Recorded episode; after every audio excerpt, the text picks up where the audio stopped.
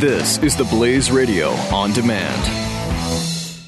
The experts at web.com want to build your business a successful website for free, just like we did for these current web.com customers. We've used and, and looked at other website designers, but there's nobody better than web.com. Web.com can build your website in as little as seven days free. Plus, we'll promote it on all the major search engines like Google, Yahoo, and Bing. If after 30 days you're happy, we'll continue to provide promotion, hosting, support, and maintenance, all for one low monthly fee. If not, cancel and pay nothing.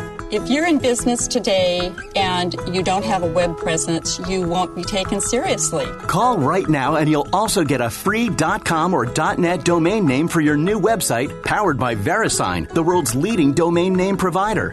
Call 800-490-1099 or go to web.com slash radio. That's 800-490-1099. No upfront charge for site build, after which ongoing fees apply. Rights to site are relinquished when canceled. Domain included during active service, after which fees apply.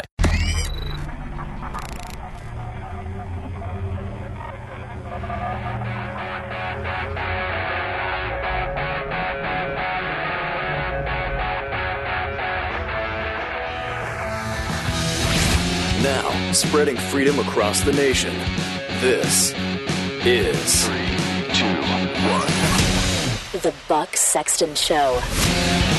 Team Buck, welcome to the Freedom Hut. Thank you very much for being here. Great to have you. As always, much to discuss this week. And in fact, I think we should kick it off, kick off the week, not just the day, with a Buck brief. Go. You are entering the Blaze Threat Ops Center. This is a secure space. All outside comms are down.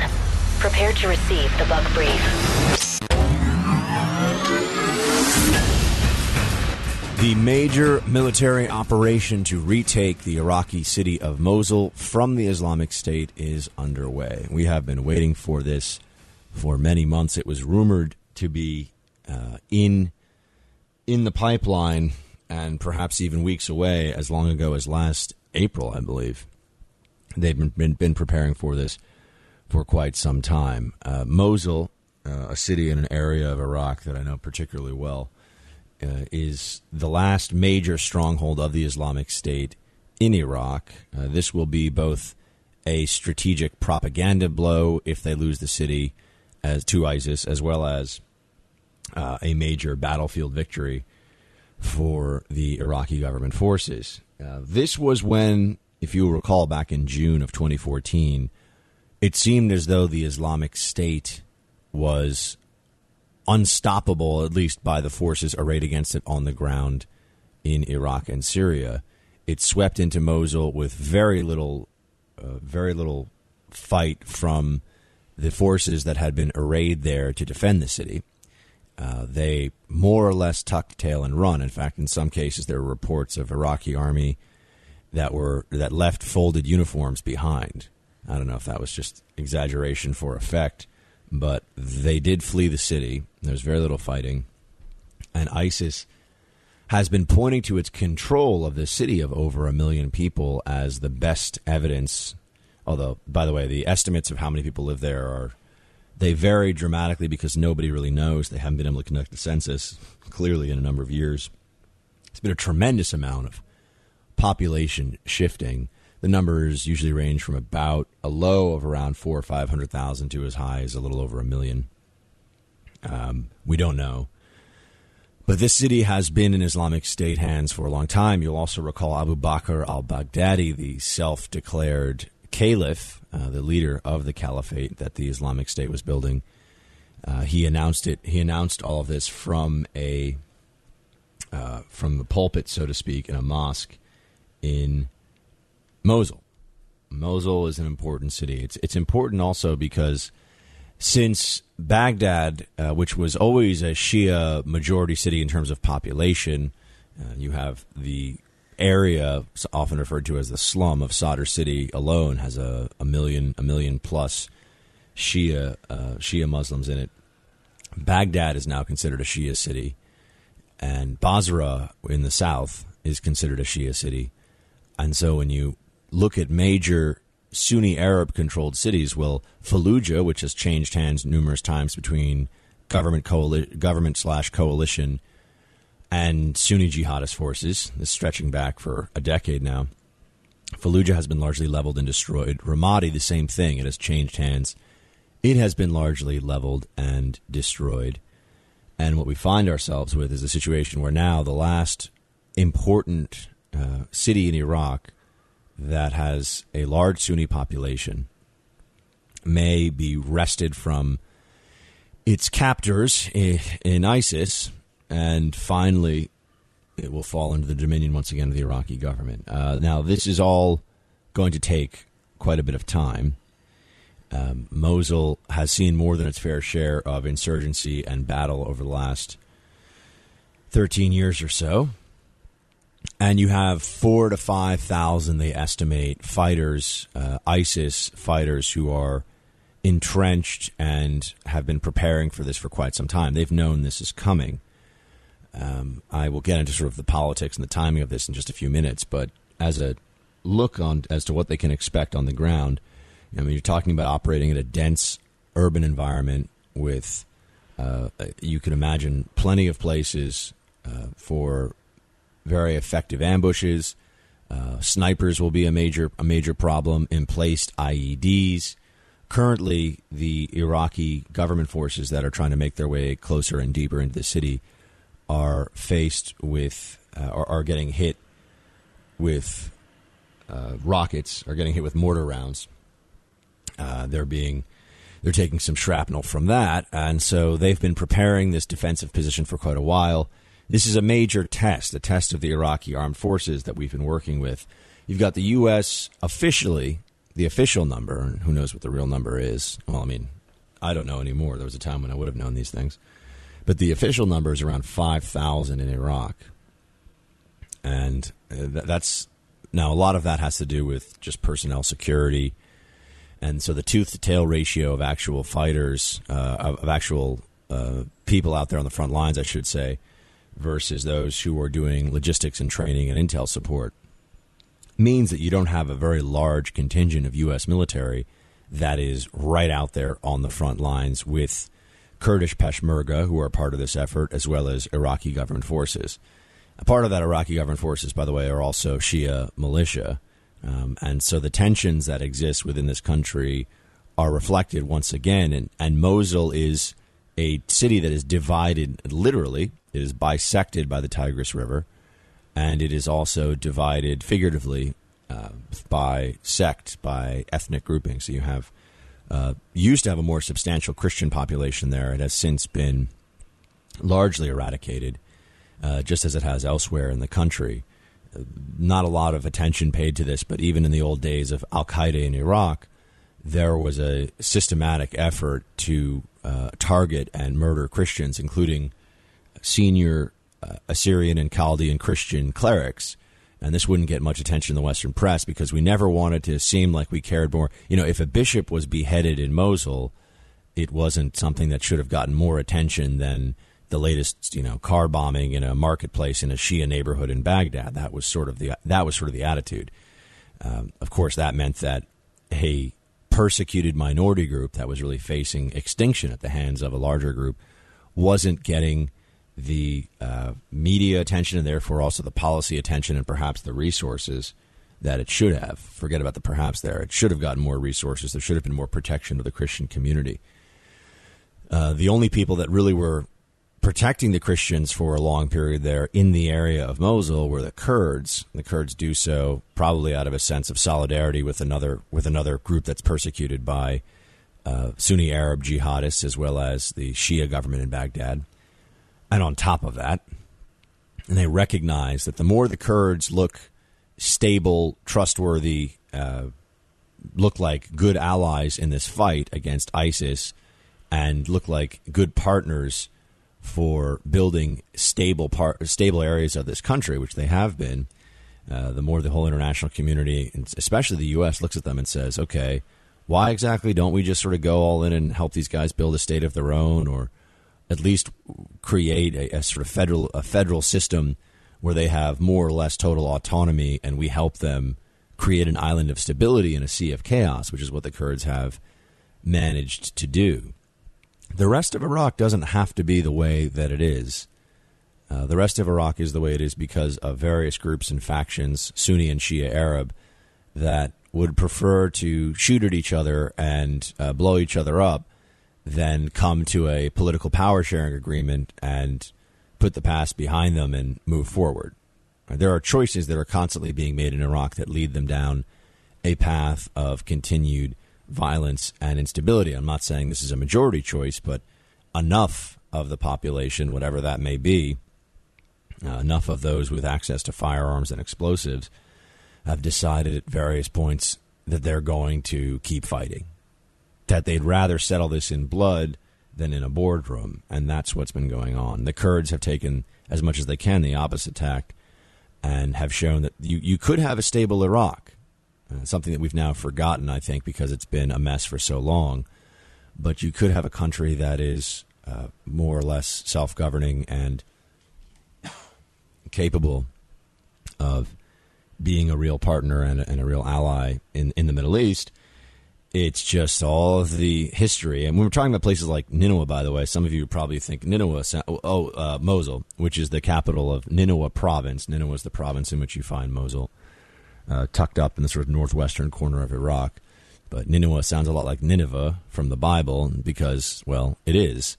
Uh, this is an area has been Christian longer than many people, I think, remember. Uh, you look at some of the Assyrian Christian communities in the area, and they're among the oldest Christian communities in the world. Uh, of course, they've largely been exterminated now by various Sunni Arab uh, jihadist groups. So Mosul is symbolically, strategically, it is important in every sense in this battle. And now we get into the why. How is this going to go first, I guess, and maybe then we'll talk about the why now, the timing of all this you can expect that this will be a difficult fight. You can expect that there will be uh, a lot of resistance from the Islamic State uh, in this city.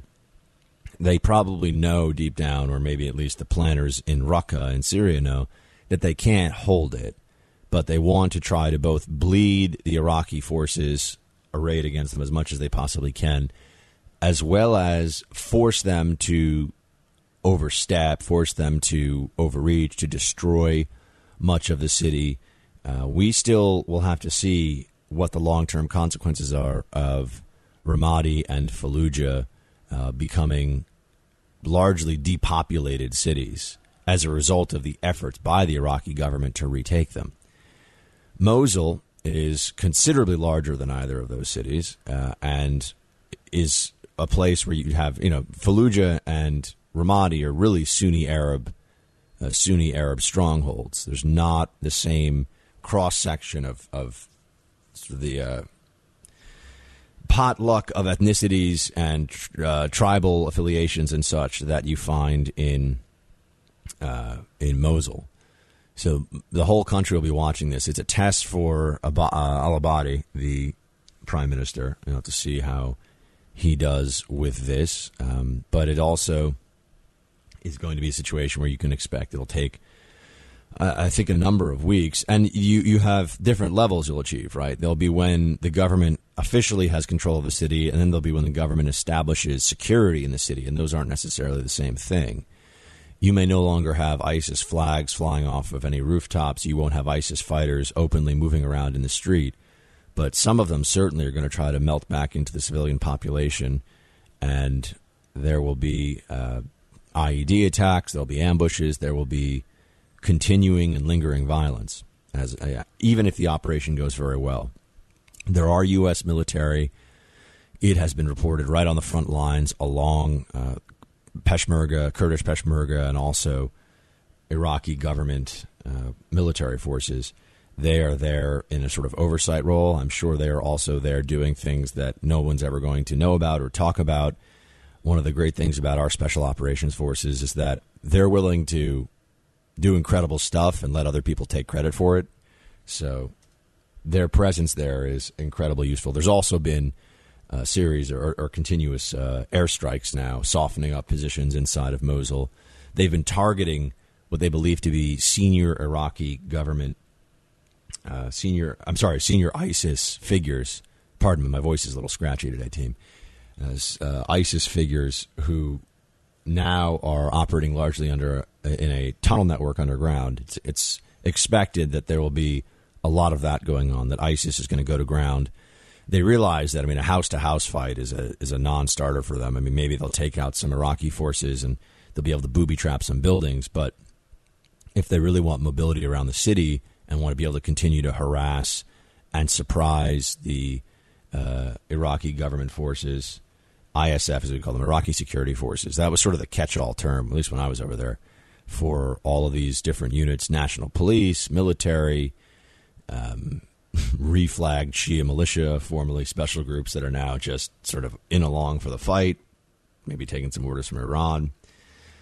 Um, so I want to also get into a little bit of the politics of this and the dynamics of it. It's a very important moment in uh, administration foreign policy, in a sense. It's an important moment, certainly for the Iraqi government, and also in the rest of the region. You have the possibility of the Islamic State getting routed from its most important city by largely uh, indigenous, uh, almost entirely indigenous forces, whether they be Arab or Kurdish.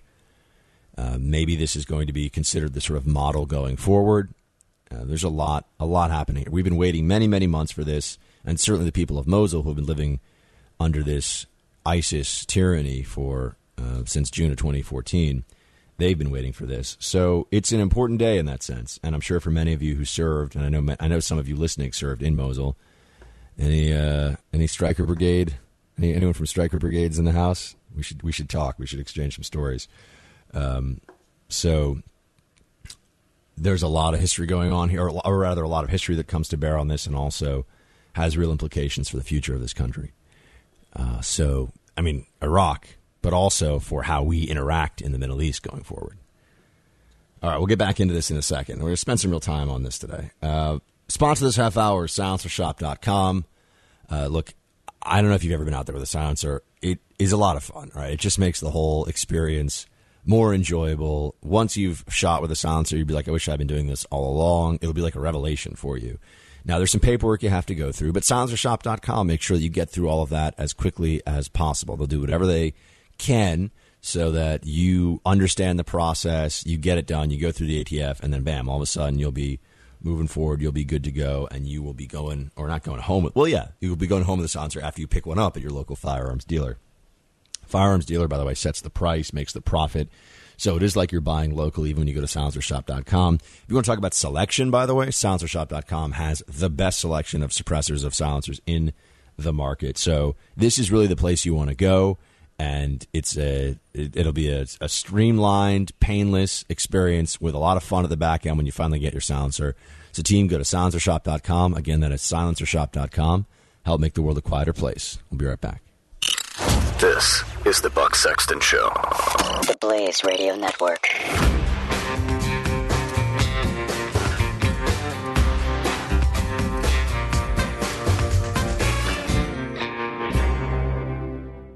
The experts at web.com want to build your business a successful website for free, just like we did for these current web.com customers. We've used and, and looked at other website designers, but there's nobody better than web.com. Web.com can build your website in as little as seven days free. Plus, we'll promote it on all the major search engines like Google, Yahoo, and Bing. If after 30 days you're happy, we'll continue to provide promotion, hosting, support, and maintenance, all for one low monthly fee. If not, cancel and pay nothing.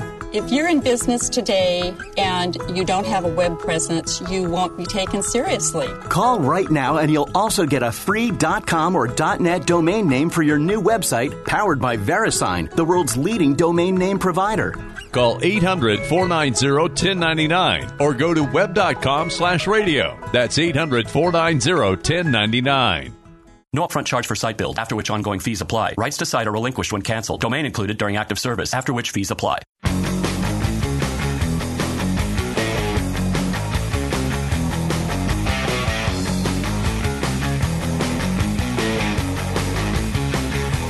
The Buck Sexton Show.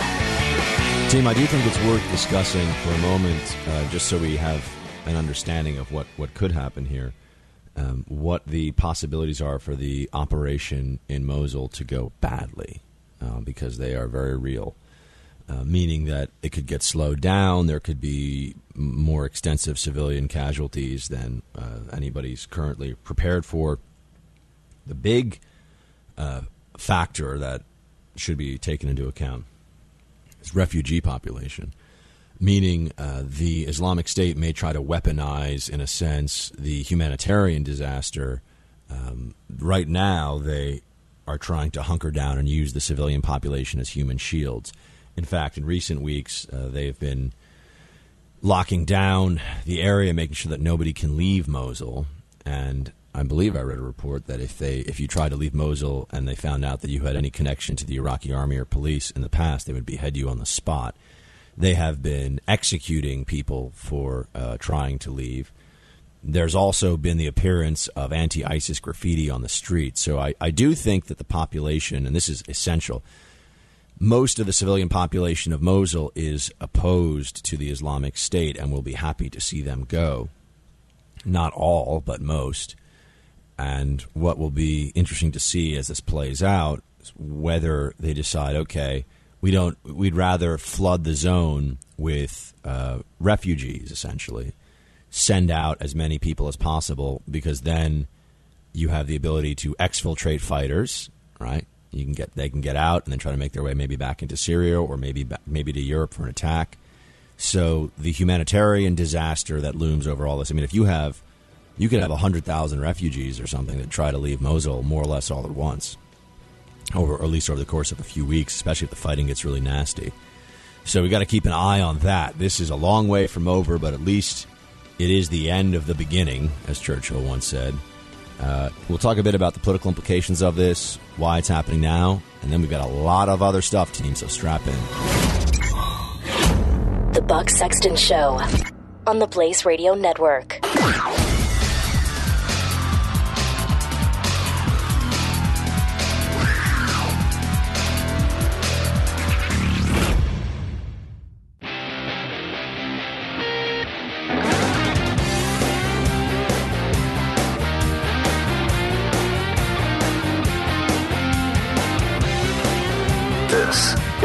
Sexton Show.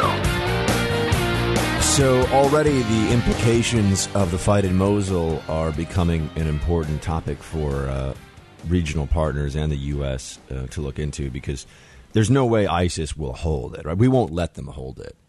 I mean, I've got to. I'll tell you this: if it ends up uh, stalemated for too long, I think you can bet that some mysteriously well equipped, skillful, and incredibly professional uh, Iraqi, you know, people in Iraqi vehicles, but not necessarily in Iraqi army uniforms, will go door to door, and you'll all of a sudden all the HVTs will be gone, and we'll all sit around and we're supposed to clap for the Iraqi military.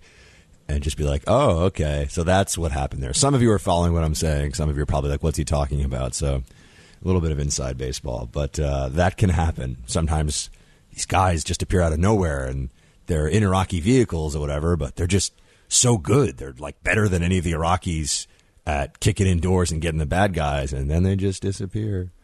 And we say, "Yay, Iraqi military!" Okay. Anyway, um, where were we?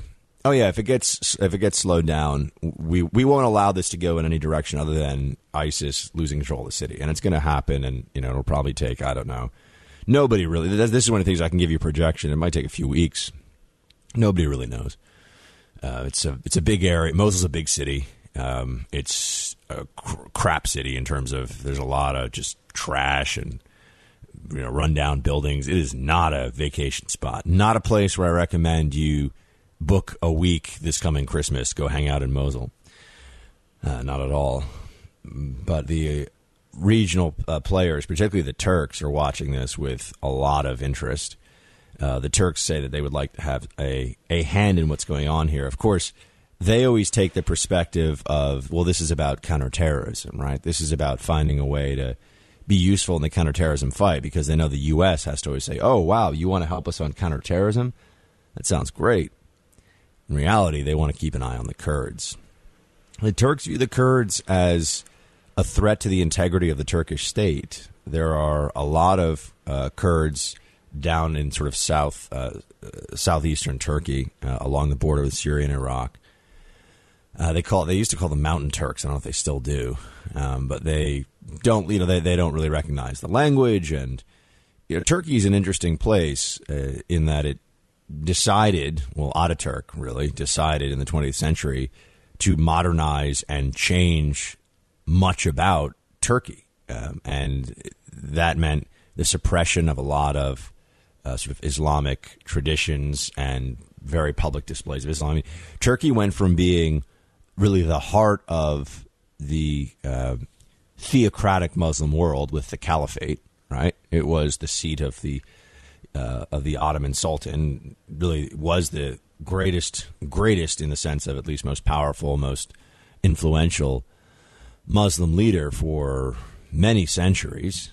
And after the First World War, all of a sudden that came to an end, and you had the carve up of the Ottoman Empire, and the Ottomans no longer are powerful, and the Turkish state comes along. You have Ataturk, and you have all these modernization protocols that he puts into place, um, and they'd get rid of things like uh, I think the was it the I think they, they yeah the fez was considered sort of an old old school thing, so they wanted to stop wearing the fez. Or was that in Egypt too? I can't remember now. So they uh, did all this, but they suppressed a lot of Islamic. Uh, I don't know. I don't know if you'd say their tendencies, but a lot of a lot of Islam was sort of forced underground, and then it resurfaced later on. But also, this sort of there was a nationalization effort, um, or a a an attempt to build a nationalism. Uh, that's a better way to put it. That suppressed any non-Turkish identity, and the Kurds were along with that we promised the Kurds a state, or at least a League of Nations, which I guess was we could all point to as a, one of Woodrow Wilson's nice but failed ideas. Uh, and as we all know, Wilson's not actually a very nice or good guy, but we allow all that to pass. He gets, you know, Princeton names its school of international affairs and diplomacy or whatever after him, the Woodrow Wilson School. And the, the, the Turks just want a hand in what's going on in Mosul because they don't want the Kurds to entrench themselves too much in the future of Mosul because the more the Kurds control, the more antsy the Turks tend to get. Even though the Turks have a lot of direct investment in in Kurdistan, such as it is, there are economic ties there, but the Turks get very worried about that. So they're saying that we need to make sure that uh, you know we're keeping an eye on this. The U.S., which has some leverage, uh, our airstrikes have been helpful. We've been assisting Kurds in seizing villages in the outskirts of Mosul for some time now villages in some cases just being like a a grouping of houses that you know out in the middle of nowhere, some goats bouncing around. Uh, but still, we have some leverage with our airstrikes, and well, we're America, which sometimes I feel like this administration forgets. Sorry, guys, if it sounds like I'm only speaking in one octave, it's because I can only speak in one octave today. So I'm not. Uh, I'm not trying to do a different kind of show. I just don't have a higher vocal register than what I'm giving you right now. So uh, the the Turkish equities in Turkish equities in uh, Mosul are essentially blo- you know keeping an eye on the Kurds and, and, blocking them out, and everyone's concerned with well who polices right. This is always the clear and hold part of this. Clearing is happening now. What happens with the hold and all the all the forces of ISIS have to do is kill enough uh, kill enough people and create enough chaos that it seems like the Iraqi government is dysfunctional, and then the Iraqi government, which is considered to be a puppet government of Iran and run by Shia and Shia stooges, and if you're a Sunni, that's terrifying to you. As much as we hear it, we're like, "What's the difference?" It's like Brooklyn versus Manhattan. You know, they all same language, same religion. Who cares? No, no, they care a lot. Uh, it makes a big difference to them. And we see all of this. We say, well, who's going to be policing the streets of Mosul afterwards? Who's going to be in charge? And that's a critical question because if you have largely Shia forces walking around in Mosul and the residents feel like they're getting abused or there are other problems that come from all of this, uh, then you may have more support for the insurgency. Remember, insurgencies are uh, comprised of different layers, different tiers. You have the the leaders you have the sort of logistics, uh, logistics personnel, finance people, bomb makers. You, know, you have street fighters, uh, guys who get paid a certain amount of money. Some are real ideologues. Some are just getting a paycheck. But then you have civilians who turn a blind eye. You have civilians who will take money to be spotters. You have civilians who aren't willing to share information with the authorities just because they don't really trust them, even though they don't like the insurgents, right? And so there's all these different levels, and this is why it becomes That's why people find in the sort of security sphere insurgency and counterinsurgency to be such a fascinating field of study because there's so many different layers that collide and so many different uh, parts of this. There's there's an intricacy to it. You know, some people I, I knew guys in the agency. Some guys are order order of battle guys. You know, they want to know who's got the best tanks, where they can line them up, who's whose planes you know go the fastest and the furthest and drop the most ordnance and uh, and other guys want to want to get into the human terrain and talk about insurgency and hearts and minds of you know village by village, and you know, it's just sort of just different specializations. And we find ourselves, well, really in this campaign, I guess we're sort of doing a bit of both because we're using our air power to assist forces on the ground, and we are also providing as much intelligence support as we can to the Iraqis. Got to assume at this point that ISIS is smart enough not to be saying too much on the phones in Mosul, but you know you never know. There's a lot of don't ever uh, overestimate the intelligence of a lot of these insurgents who have lifespans that will not that, that are not going to impress anybody. That I will say, um, and and are capable of of tremendous uh, tremendous stupidity. So we will see how adept they are at trying to sort of counter the forces that have been built up against them the noose is tightening around the neck of ISIS in Mosul. That is definitely true, and this is to be uh, this is to be celebrated uh, as it once it occurs. It hasn't happened yet, and this could get very bloody and nasty. And as I said, the humanitarian catastrophe. That's how you exfil your fighters too. You got a city of a million people. Maybe you got, you know, let's say of the four thousand fighters, uh, ISIS fighters maybe 3,000 want to stay and 1,000 are under orders to either make their way back to Raqqa or to try to find their way to attack externally as a sort of a retribution for this assault on Mosul. How, how do you separate them? What are you going you're to do? What exactly? you have to rely on the civilian population. You have to rely on the civilian population to have the intel and be willing to share it and to get it to people in a timely enough fashion, uh, get it to the Iraqi government. And this is all you know. This is a big, messy, uh, a big, uh, messy fight that's ahead. So we will watch it with with interest to be sure. Uh, just a few notes on the timing of it. I, I, do have to say, and I don't like to be conspiratorial. Well, actually, that's not true. I like to be conspiratorial for fun, but I don't like to offer you conspiracies because uh, they're often. It's just often a, a way of people who are intellectually lazy trying to seem interesting. Um, but there are real conspiracies, and they do exist. And sometimes macro thinking does bring you into uh, places that go con- counter the what was that professor might to say? Uh, subvert the dominant paradigm, right?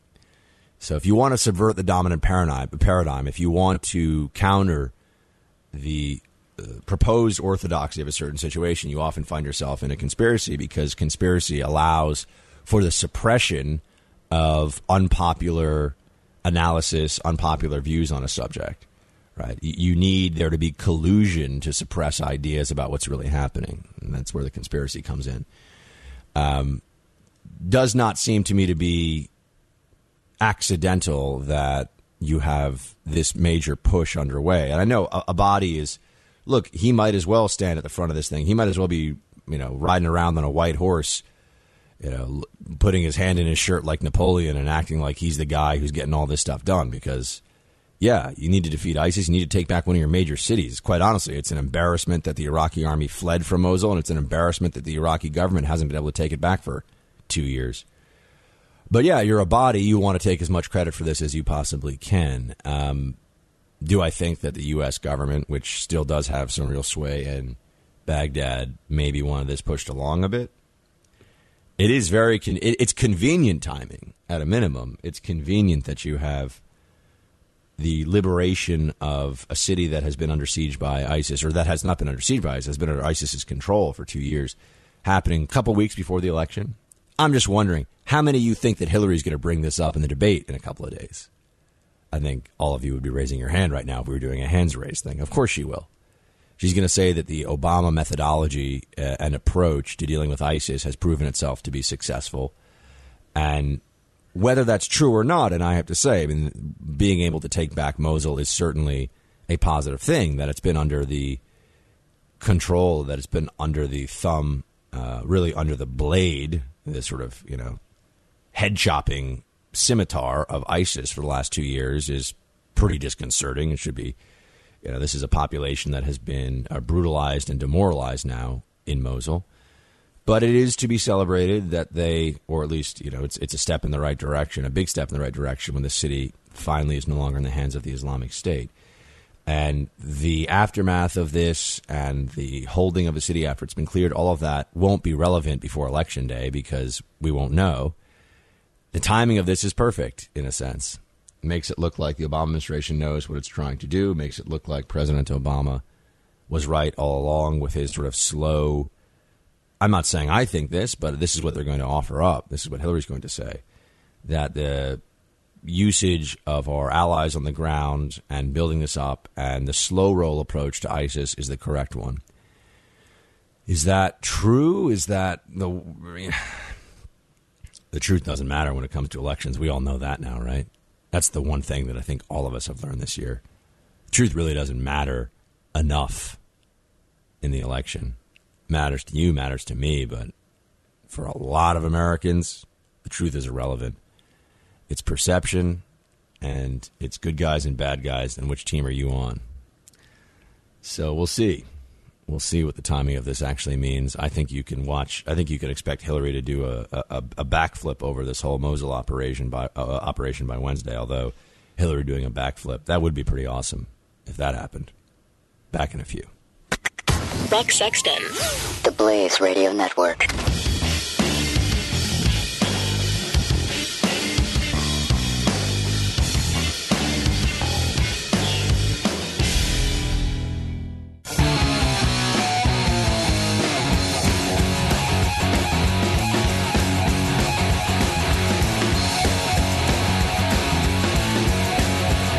Listening to the Buck Sexton Show.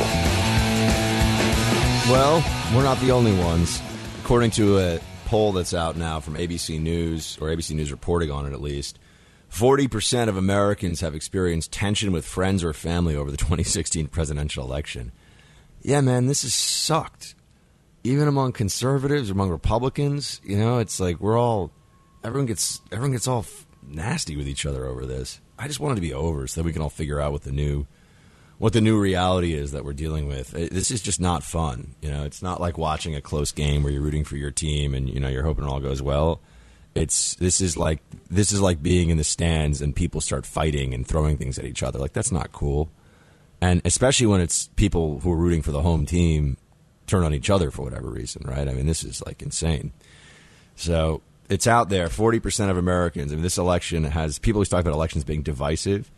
Uh, well, that's I think that number represents more than just the uh, more than the partisan divide. I think that's you, you see a lot of people who are uh, fighting among among family, so to speak. I don't mean family as in related to them. I mean ideological family.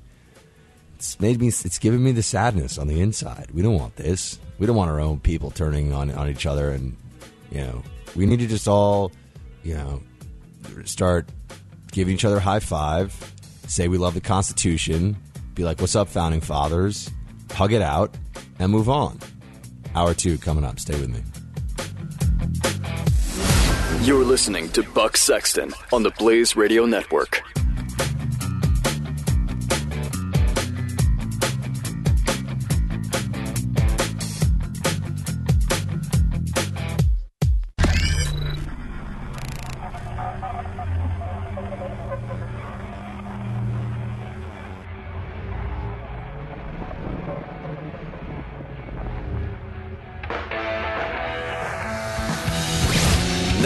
Spreading freedom across the nation. This is The Buck Sexton Show. All right, team, welcome to hour two in the Freedom Hut today. We're joined by Matt Welch. He is the editor at large of Reason Magazine. You can read his latest also at Reason.com. And uh, you can follow him on Twitter at Matt Welch. Mr. Welch, always a pleasure, sir. How you doing, Buck Sexton? You know, just just chilling, um, doing my thing. Tell me some stuff, Mr. Welch. The election right now. What are, what are your thoughts? let's let's start thirty thousand foot and work our way down. I am. Well, actually, I'm going to go with the, the drone strike uh, at uh, the, the 500 foot level here uh, because I'm just fascinated by uh, various weird things in this election. And the weirdest thing I might have seen so far came this morning. A new poll by Rasmussen reports in the state of Utah. Evan McMullin, your ex-boss at the CIA, which is not true, by the way, but uh, he did work at the CIA, and so did you. Uh, he's one point off the lead in Utah. Evan McMullin. What is 20, Wh- wh- so okay, so so okay, so you got to walk me through it because everyone says this to me now, and I'm getting a lot of stuff. And look, I have a certain sense of solidarity with you know my my Langley brother, so I get it. But uh, okay, he wins Utah. That's one state. Now this gets us into the oh, but if he wins Utah, maybe nobody gets to 270. Is that sort of the Well, there's the the, the getting give back me the give me the who cares of Evan McMullin being? Let's say he wins Utah. It's just weird. Utah has won, has voted for a Republican candidate by an average of 36 percentage points since 1972. Uh, Mitt Romney didn't even win by the biggest margin there. Ronald Reagan won by more than 50 percentage points in the state of Utah. It's just a signal of how bizarro world this election is that we might have some rando from Langley, uh, ex Goldman Sachs, win uh, a state that has been safely Republican here. I think the uh, the thirty thousand foot view is. Uh, it's over, people. Uh, it, it really is over, unless uh, unless uh, Hillary Clinton actually uh, is replaced by the robot lurking inside her and rips off the masks to reveal the circuitry. And even then, I think Democrats would still come out and vote for her. Uh, it's uh, there is no path uh, for Donald Trump to win the main events, and the Utah thing would contribute to that because Utah is supposed to be safely Republican. That's not a, a swing state. It's not a toss-up. It is as far as you can go in this direction. There's another state, Alaska, that's never supposed to be competitive. The poll numbers there have been pretty close uh, recently too. So that's a sign, along with states like Arizona, which are inexplicably uh, swing states this year. So it's kind of a sign that uh, that uh, that it is over when we're talking about those states being competitive in ways that we hadn't before.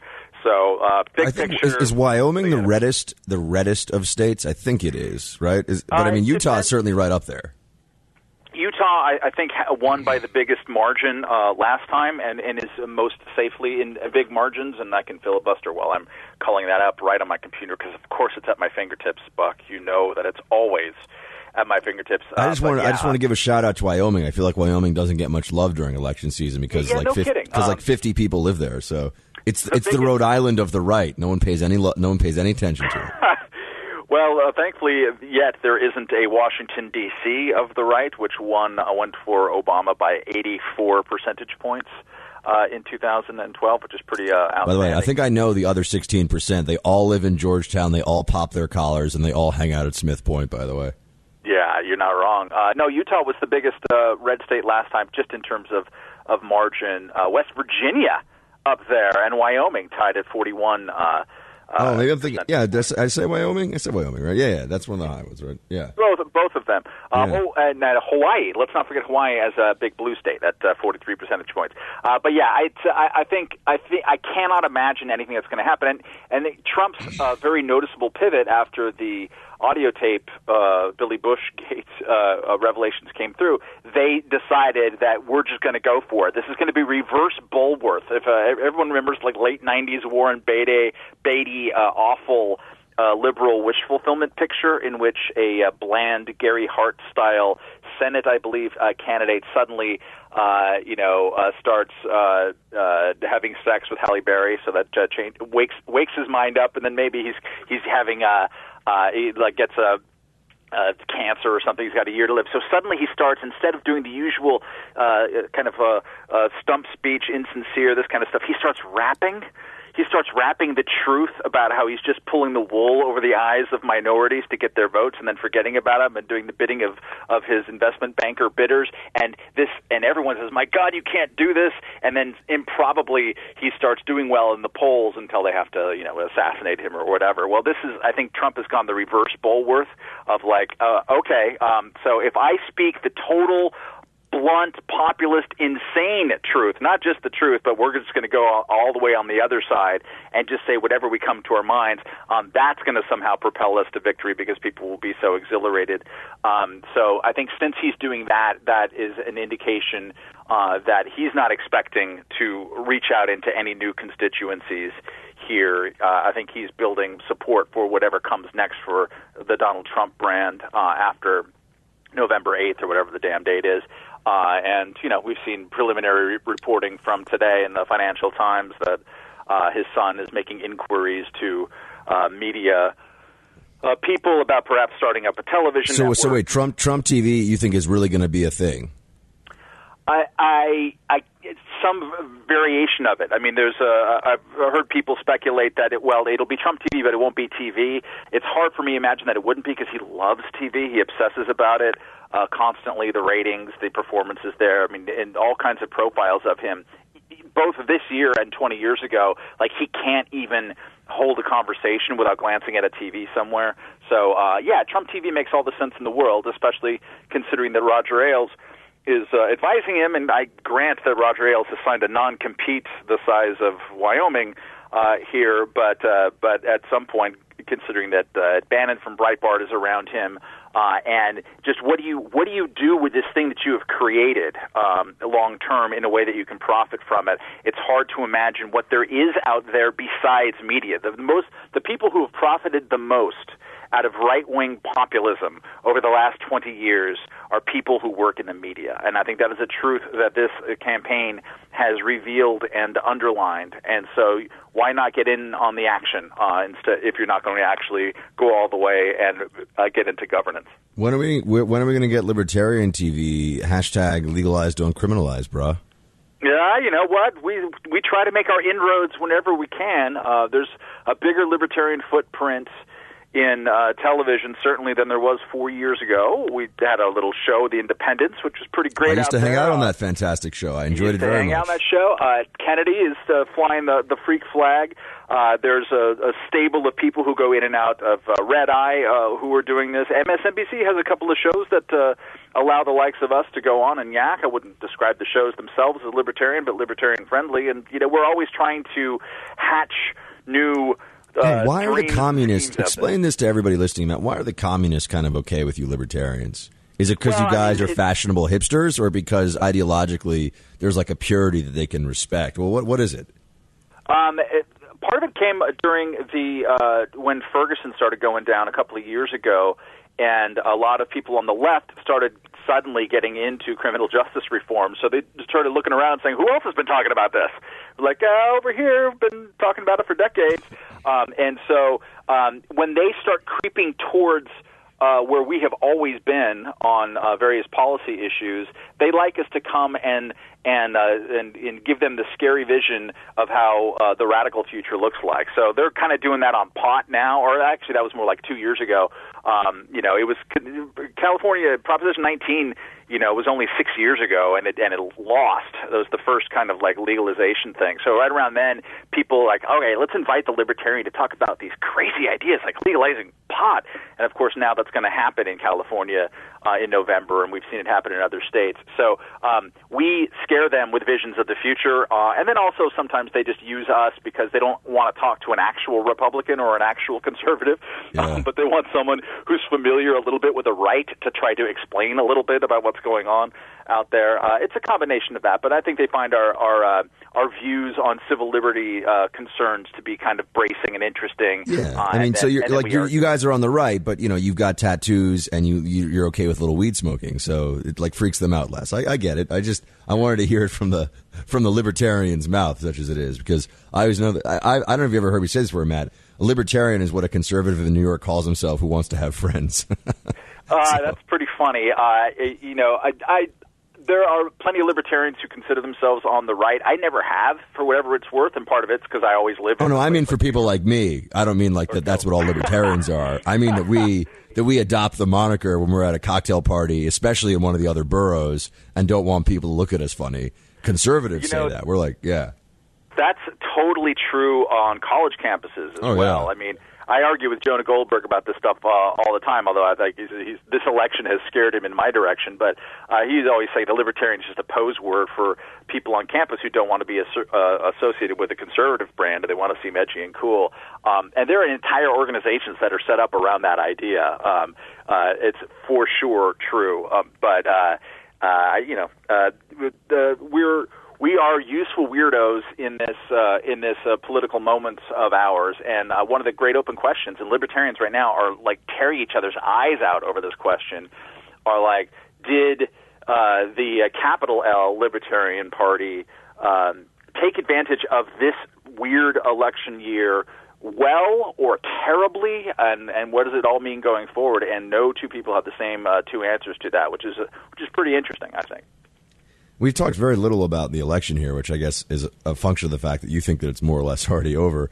Uh, so let me just ask you about WikiLeaks before we get to a before we have to go into a break here for a second. What, what what's well, first of all, where are you on WikiLeaks? Transparency Organization, Russian intel front, both. What do you think? Can't. No reason why it can't be both. Uh, WikiLeaks. I've never. I, I I appreciate the concept more, much more than I like the people uh, and like what they do. I mean, I think that there's a pretty bright line between what Edward Snowden did and what Julian Assange has done. Edward Snowden, um, in my view, and you and I might disagree uh, to various degrees on this, um, but he was conscious of not going full WikiLeaks. He's, I don't want to burn sources out there. I want to have these uh, vetted by journalistic organizations in ways that they are mindful uh, and careful about not leaving translators out high and dry, like I think WikiLeaks did with some of their uh, stuff from five, six years ago. So um, I, I like, in general, radical transparency. Um, I'm happy. I think it's if I was you know, if I was running the New York Times, I would not hesitate for a half a second about publishing, as soon as you can confirm them, these probably illegally, you know, uh, maybe probably uh, Russian facilitated uh, uh, emails from Hillary Clinton, because the point is we want to see what, what they've got. Uh, I get more upset when they're releasing stuff of private citizens who are not, uh, who are not doing anything wrong. Uh, or not uh, involved with the, the exercise of power. Um, and I think so far, the WikiLeaks has just kind of confirmed the basic sleazebaggery of uh, Hillary Clinton and the, the power politics that she's been about. I, it, it hasn't, I don't think, really altered anyone's concept of who she is um, uh, and how she does things.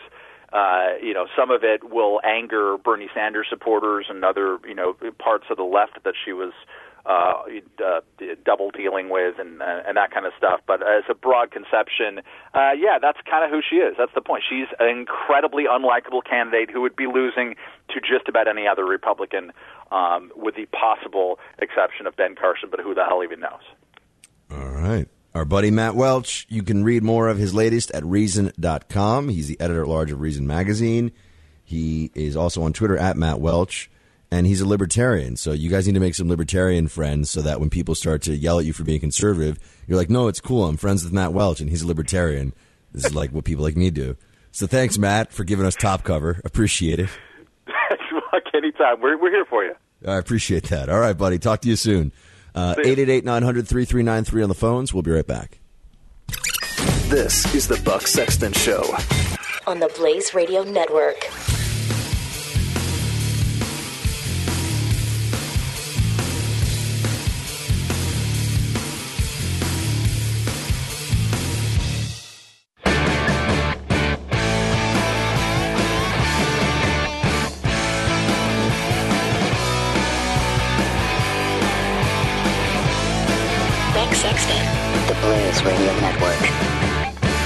Phone lines are open 888 900 3393. Um, You know, there are things that have come out in these WikiLeaks emails that we know, um, or rather that we thought we knew, and now we've gotten confirmation of it. Media is not paying much attention to this. It's all out, all in, top to bottom. Get Clinton elected between now and election day. Right? That's that's where this is. There's going to be no change in that whatsoever. That's you can expect the drumbeat to just continue, and it's as loud as it can possibly be. So that WikiLeaks is getting in this game and, and putting out information that's damaging to the Clinton campaign clearly shows that Uh, one, the media is much less interested in this than they were about the, say, the leaks from formerly Bradley, now Chelsea Manning, Private Manning, which who just released thousands and thousands of pages of diplomatic and military uh, classified information on the open internet.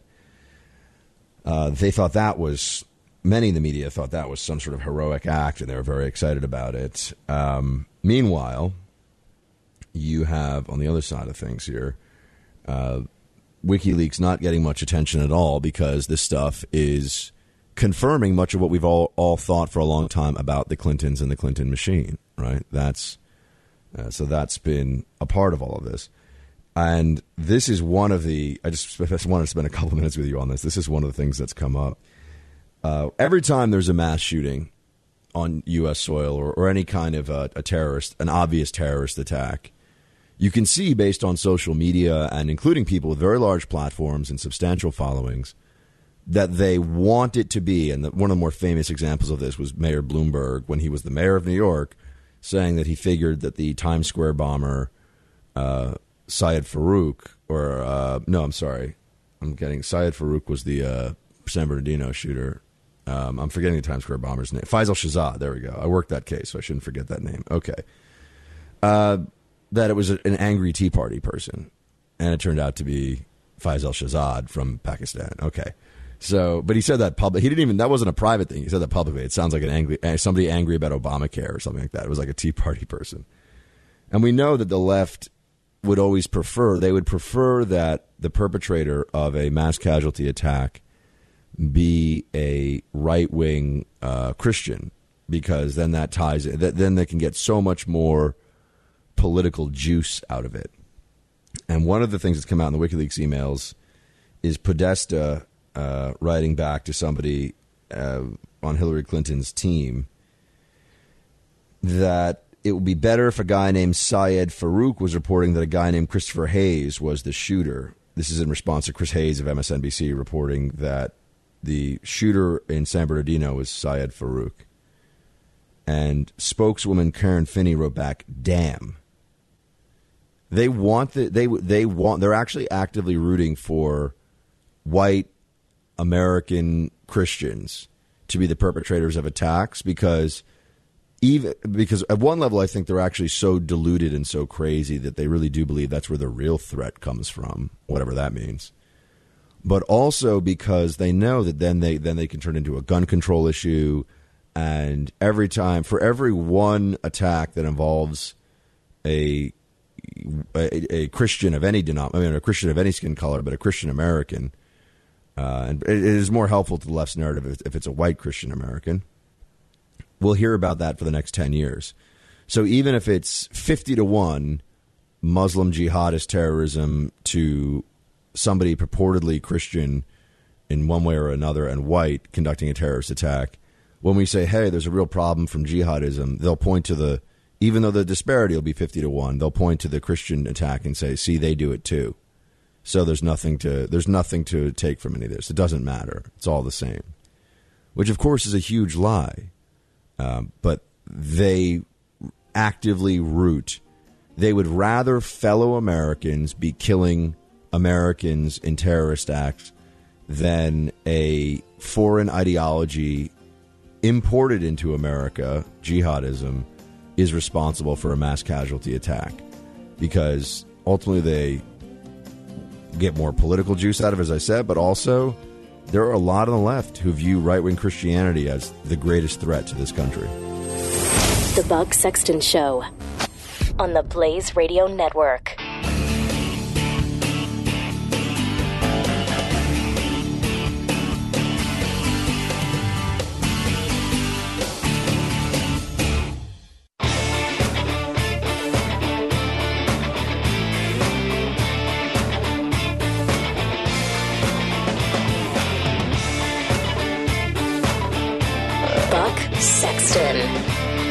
Team, we're joined now by Kirsten Haglund, our friend who is the founder of the Kirsten Haglund Foundation. She's also a political commentator. She was Miss America 2008. She's on Twitter at Kirsten Haglund.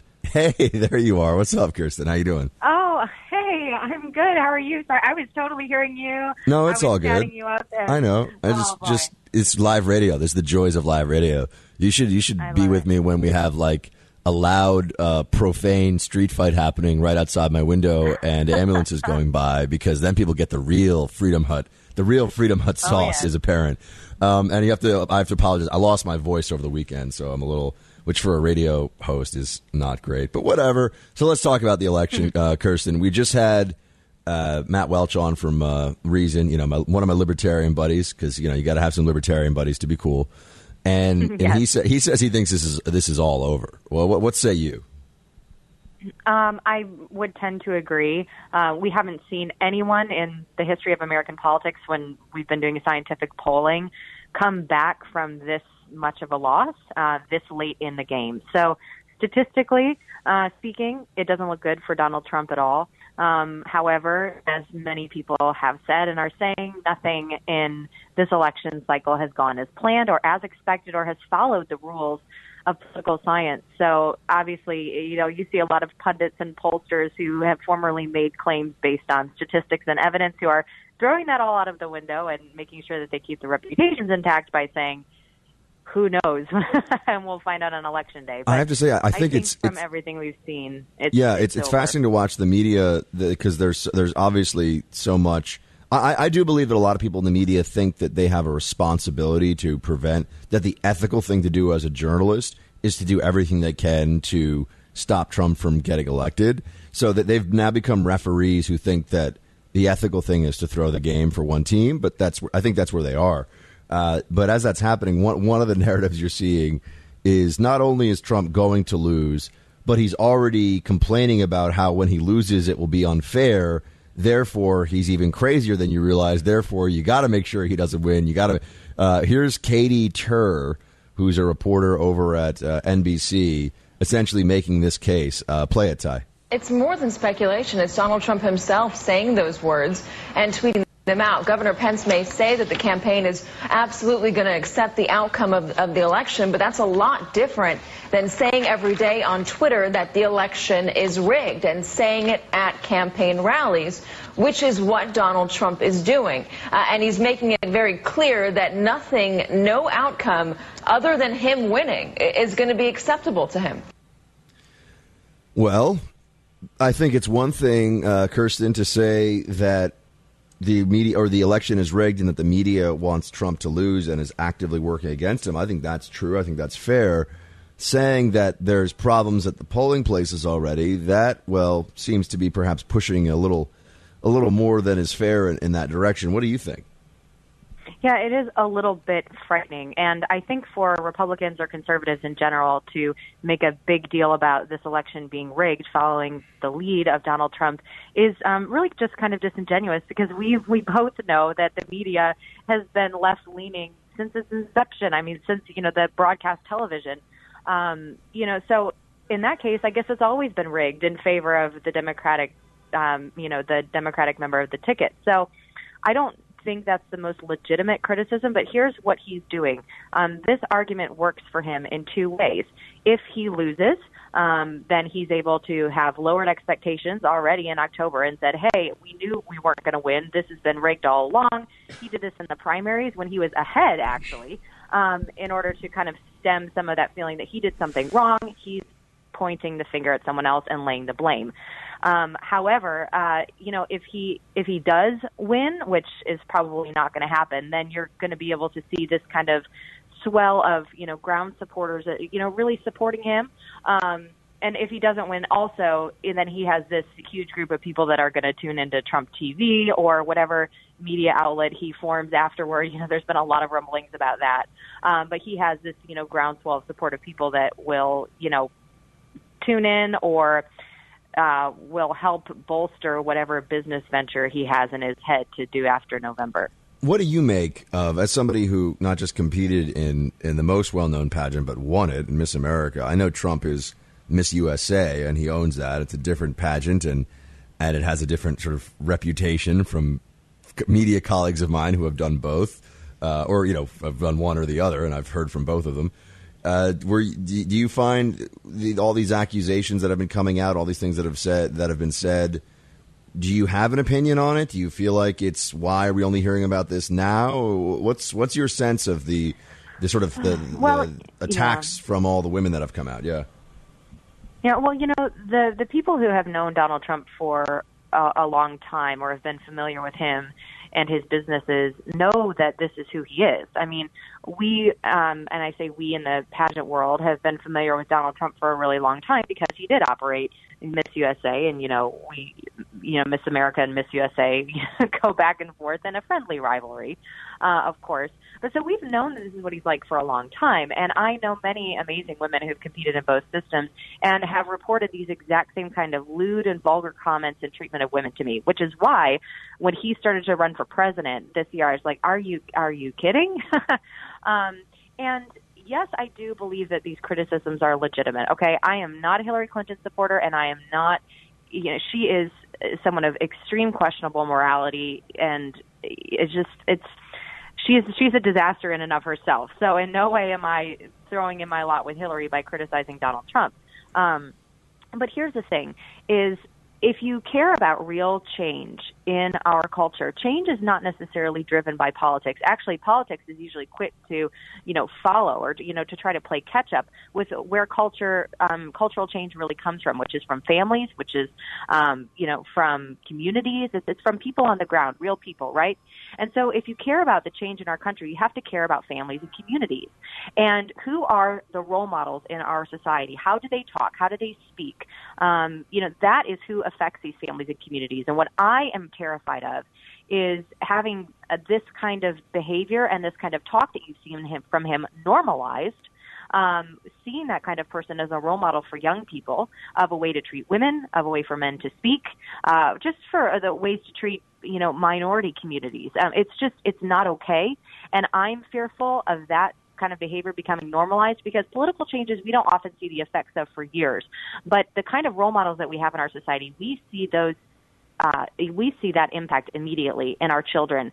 Um, and so I think as conservatives, as people that really care about how we shape the culture and how it affects our families and our children, I think that's something that we really need to be concerned about. And that's why I've been pretty vocal about, you know, my, my concern and, and just urging people to really think about is this the kind of um, language and this is this the kind of role model that we want for our children? But you're still going to vote for Trump.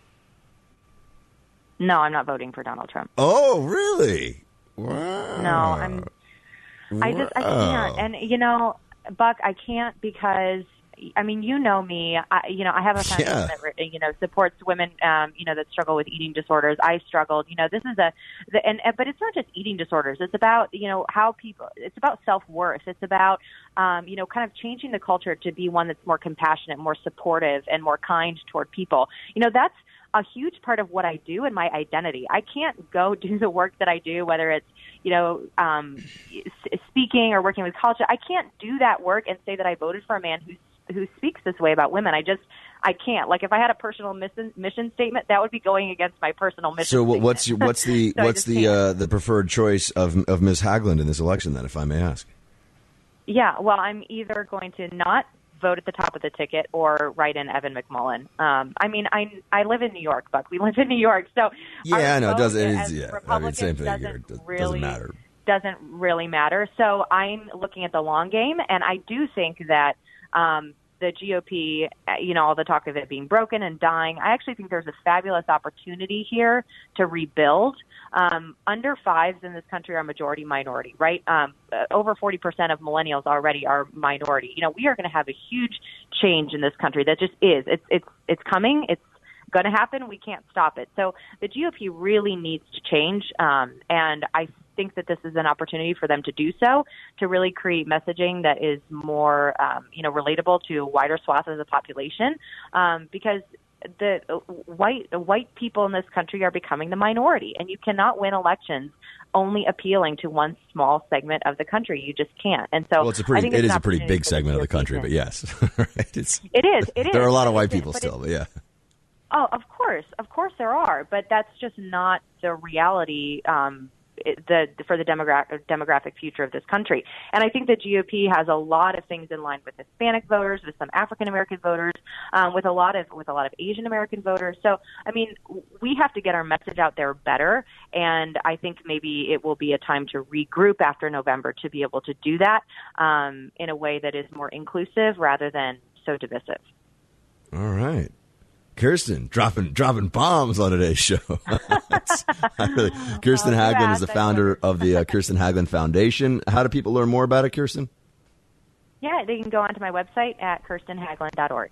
KirstenHaglund.org. There you go. And you can follow her on Twitter, and you guys should if you don't already. Kirsten, great to have you. Thank you so much for calling in. Uh, we really appreciate it.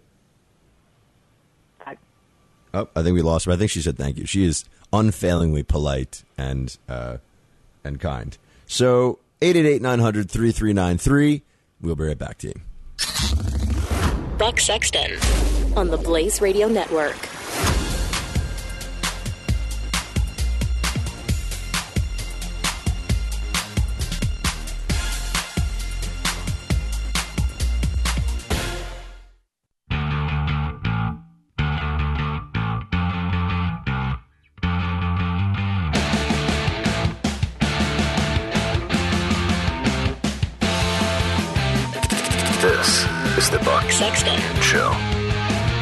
So you probably, well, maybe you've heard that Hillary Clinton gave some speeches to Goldman Sachs. Um, she gave three speeches to Goldman Sachs in 2013, for which she was paid $675,000. Three speeches, 675K. Okay? Uh, okay, everybody? So that's a lot. That's a lot of cash for some speeches, and given Goldman's history with understanding the power of government connections and perhaps even keeping your enterprise alive in the midst of a financial crisis, right? Where did Hank Paulson work, by the way? Oh, that's right, Goldman Sachs. Where did he not work? Oh, that's right, Lehman Brothers.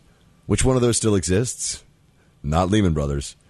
Uh, so 675. I know people say, oh, Buck, that's oversimplified. Well, sure, but it's also true. Uh, 675K for three speeches.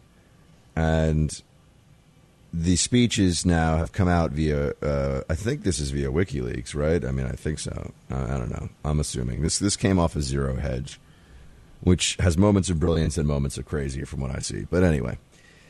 Here's what we get from the Clinton speeches that she gave. Uh, one, Dodd Frank is uh, useless political BS, and she knows it.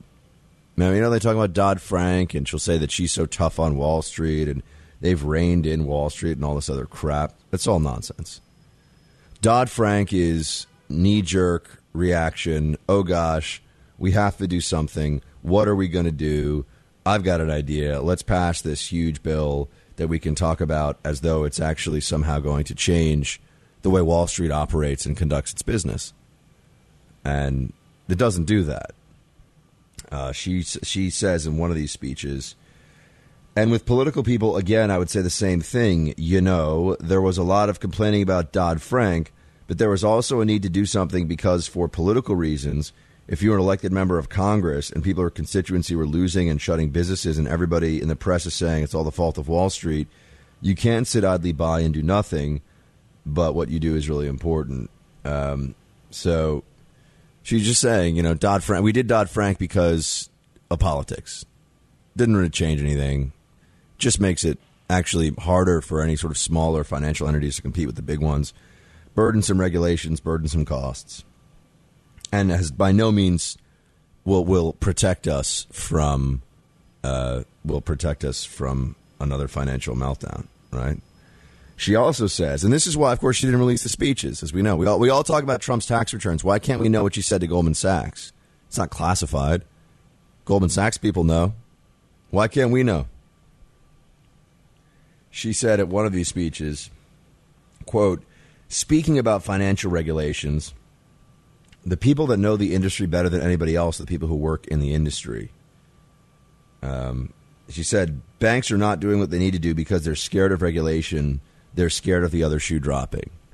So she's basically saying Wall Street should regulate itself, and regulations are stopping banks from doing what they need to do because they're scared. Have you ever heard anything like that from her in her entire campaign, either during the primary or now? You see, this is what's one of the, what's I find so bothersome about Hillary Clinton is, well, there's many many things, of course, but she assumes that we're all just a bunch of chumps. We're either on her team or we're chumps, um, or we're not powerful enough to stop her. But anybody who anybody who thinks that Hillary Clinton is going to hold Wall Street accountable, uh, just it, it has poor has has poor powers of deduction. I guess we could say is not a skilled analyst. Hillary's in the pocket of Wall Street, at least the very powerful on Wall Street, just like she's in the pocket of anybody who's very powerful and wealthy. And she says one thing to them and one thing to the rest of us. It's, uh, of course, astonishing as we see this play out, is that she won't lose much support over this. She'll still keep pretending to be a friend of Main Street when she's really a stooge of Wall Street. The Buck Sexton Show. Only on the Blaze Radio Network.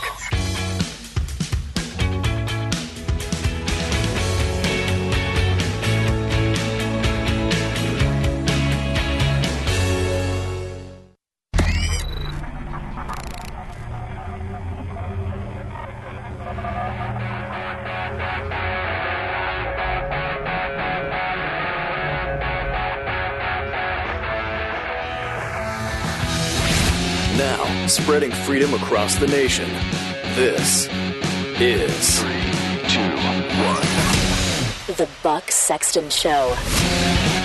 Team, welcome back to the Freedom Hut. We're very pleased to be joined by our friend Rebecca Heinrich. She is a fellow at the Hudson Institute specializing in nuclear deterrence. It's a lady that knows something about intercontinental ballistic missiles. What's up, Rebecca? Hi, Buck. So uh, let's. Speaking of missiles, we got a whole bunch to talk about. Yemen, they're firing missiles. Rebels are firing missiles. Houthis at a U.S. Uh, a U.S. destroyer. We've responded. What's going on there? So the United States sent a destroyer over there um, to the Red Sea, supposedly uninvolved in what's happening over in Yemen. The Houthi rebels are backed by the Iranians, and there's a Saudi-led coalition that's trying to reinstall um, the Sunni government there. And so there's that sectarian um, battle going on between basically Iran and Saudi Arabia. But the United States is actually there supporting the Saudi led coalition. So it's a proxy war between the United States and the Iranians as well through the Houthis and the Saudi led coalition. So we sent a ship there, and the Houthi rebels uh, had the audacity to shoot at an American ship. Um, thankfully, it looks like uh, we we intercepted at least one of them with what's called an SM-2 missile, which if confirmed, that would be the first time that interceptor has actually been battle tested. So that'll be a, a really impressive uh, feat um, of technology if that didn't in fact happen. Um, but but thankfully, none of the missiles, regardless, actually hit the ship, so our sailors are okay. Um, but then, you know, the Obama administration kind of sat on their hands for a while. They wanted to sort of figure out who shot at us and that that sort of thing. Um, even though we knew uh, very well that it was the Houthi rebels in Yemen. So eventually, we did go ahead and take out uh, some of their uh, radar facilities in Yemen. Um, but you know it's going to continue to heat up, and so far, you know, Iran just continues to act with impunity. Now, the Houthis are an Iranian proxy in Yemen. Uh, the Houthis are fighting for control of of, of the Yemeni government. Uh, they mm-hmm. are on the opposite side from the Saudis on this deal, and yet the U.S., which has its new, our, the Obama administration's new buddies, the Iranians, don't seem like they're exerting any pressure on the Houthis to, oh, I don't know, not fire missiles at U.S. ships. First of all, what do the Houthis think they can accomplish by firing at a U.S. guided missile destroyer? Well, what's what's the purpose of that? Is it just just because they can? Well, um, because they can, and because they're really, I mean, they've gotten some radar taken out because of it, but but that's it.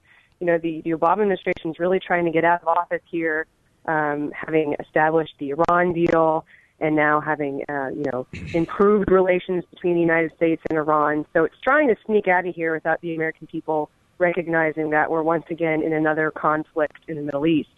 Um, but but you know the the, the Houthis are, are being audacious here, and why not? If if there's really not going to be some greater consequences than what's already happening. And the Iranians, not only are they not having the Houthis stop, but remember they're the ones that are sending them the missiles that are doing this. I mean, the Houthis are a proxy um, uh, militia group um, funded by the Iranians. So it's Hezbollah. Hezbollah uses the same weapons that the Houthis are using now. So make no mistake, this is Iran. And the great irony here, of course, is that uh, the reason that the United States is supporting the Saudis there is to counter the increased missiles and influence that the Iranians have in the region because of the Iran deal. So this whole thing is really, um, in part, a great responsibility of the Obama administration. Now, there's another area, and there's an area of expertise uh, for Rebecca Everyone. She's written about it at Hudson.org. You write. North Korea is a crisis for our next president. North Korea is not getting a lot of attention right now. Why is it a crisis that will confront our next president? Well, North Korea has been steadily um, improving its nuclear missiles, its nuclear capability, as well as its missiles. And missiles, whenever you think about missiles, those are the delivery systems for nuclear weapons. And so um, this is another reason that, you know, and this, this actually is related to Iran, too, because Iran cooperates with North Korea on their missile programs. So it's all sort of tied together. So the more money you pump into Iran um, because of sanctions relief, you can count on just a missile improvement, missile improvements across the globe, including missile proliferation. So um, this is one of the reasons I oppose the Iran deal so much, is because we never required the Iranians to stop what they're doing with missile development, and so we're essentially funding it. Um, so again, we're partly to blame here. But the North Koreans are increasing their missile capabilities, increasing their nuclear capabilities. Um, and it's it's only improved over time. They're they're not only increasing just the the range or the ability to hit the United States with one of these things.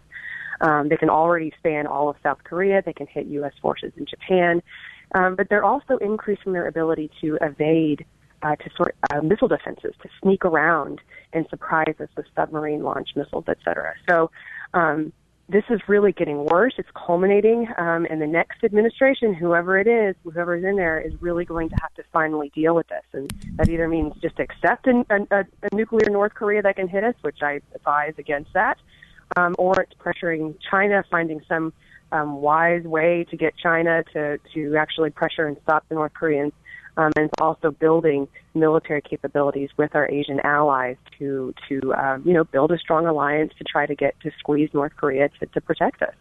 I mean, the alternative, um, I suppose, and I think this actually came up in some of the leaked emails uh, between Podesta and, and the Hillary cronies, or maybe it was in one of the Hillary emails itself. Was that? Oh no, I think it was actually in a Hillary speech she gave to Goldman Sachs in those transcripts, which uh, I don't know if those have been confirmed or denied yet by the Clinton campaign. But that one option for dealing with North Korea was to just ring the area with missile defense. Of course, that begins to rankle the Chinese. And right. so by, by putting in place what would be necessary to prevent a first strike by North Korean nuclear missiles, you upset the Chinese and you add problems into your. You know, there's there's no easy answer. Seems to be what the uh, what what the outcome of all of this is. There's no there's no easy answer. And what I write in my piece to which originally ran in Real Clear Defense is is that no matter what we do here, it's going to be very tumultuous over the next couple of years. North Korea has improved its capability to to the extent that they really can coerce the United States with what we do in the region by threatening us with missiles. So it's a problem. Um, and the Chinese are going to do exactly what Russia did with the United States, which is oppose increased American presence in the region, um, including and especially with missile defense capabilities. Um, but I argue that, that that is actually what we need. Now, a lot of people um, sent me that, that piece that you referenced showing me that, you know, look, Hillary Clinton will in fact be a great missile defense president. She said that we do need to put, you know, ring around China with missile defense capabilities. My my initial response is I'm glad to hear her say that, but while she was Secretary of State, she certainly didn't promote that or have the ability to influence the administration to do that. So um, you know, I'm very skeptical of her commitment to that. Um, she might be telling some, some some folks in a particular speech that, or to, to donors, et cetera, but there's no evidence that she actually supports that in real life. So we'll see. Um, but that you mean Hillary says some things to some people that she changes when she's talking to other people? Say it ain't so. Isn't Rebecca. it shocking? Yeah. So, um, so we'll see. You know, I'm I'm skeptical. She didn't do that, um, and so we'll see. Now, Donald Trump actually, in a speech that he gave, talked about missile defense as well, and said that we actually need to deploy increased regional missile defenses to Asia. Um, that would be a good thing too. You know, he's running on a he's running a campaign that sort of you know, he doesn't want increased conflict. He doesn't want to be engaged in more wars. And so one of the you know, one of the things we can do to prevent that is to increase our deterrence, and that would be increasing military defenses in the region. So um, either way, if both candidates are saying that, that makes me happy. Let's talk a little bit about Russia and its nukes and its missiles. Um, you've got Foreign Policy writing a piece just in the last couple of days here, uh, saying, or actually yesterday, that Russia's President Vladimir Putin's nuclear saber rattling and military brinksmanship have upended the rules that long govern relations between Moscow and Washington. Um, they're essentially saying that the old, sort of the old way of doing business, especially when it came to the nuclear arsenal, is getting kind of thrown out. And now military, conventional military stuff and nuclear uh, nuclear arsenal are being treated, at least Putin treats them as separate issues and uses them to sort of get away with more. Right? He just sort of what's going on on the one hand, what's going on, on the other hand. He treats them like they're not they're not in somehow uh, linked. Right. Yeah. Russia. Um, you know, Russia has a lot of people in their military right now um, worried. Uh, and I, you know, every time uh, Secretary Clinton sort of takes credit for the New START treaty that she was that she navigated when she was Secretary of State. It makes me squirm because the New START treaty was supposed to actually decrease the number of nuclear weapons in the Russian arsenal, but right now the new, the, the Russians are actually above New START treaty limits by 200 deployed nuclear warheads. Now they don't have to get those back down for another about year and a half or so, but they've only increased the number of nuclear weapons since that treaty was signed. Um, and I don't know how they're going to get them back down in time uh, by the deadline. So um, the Russians are emphasizing their nuclear capabilities.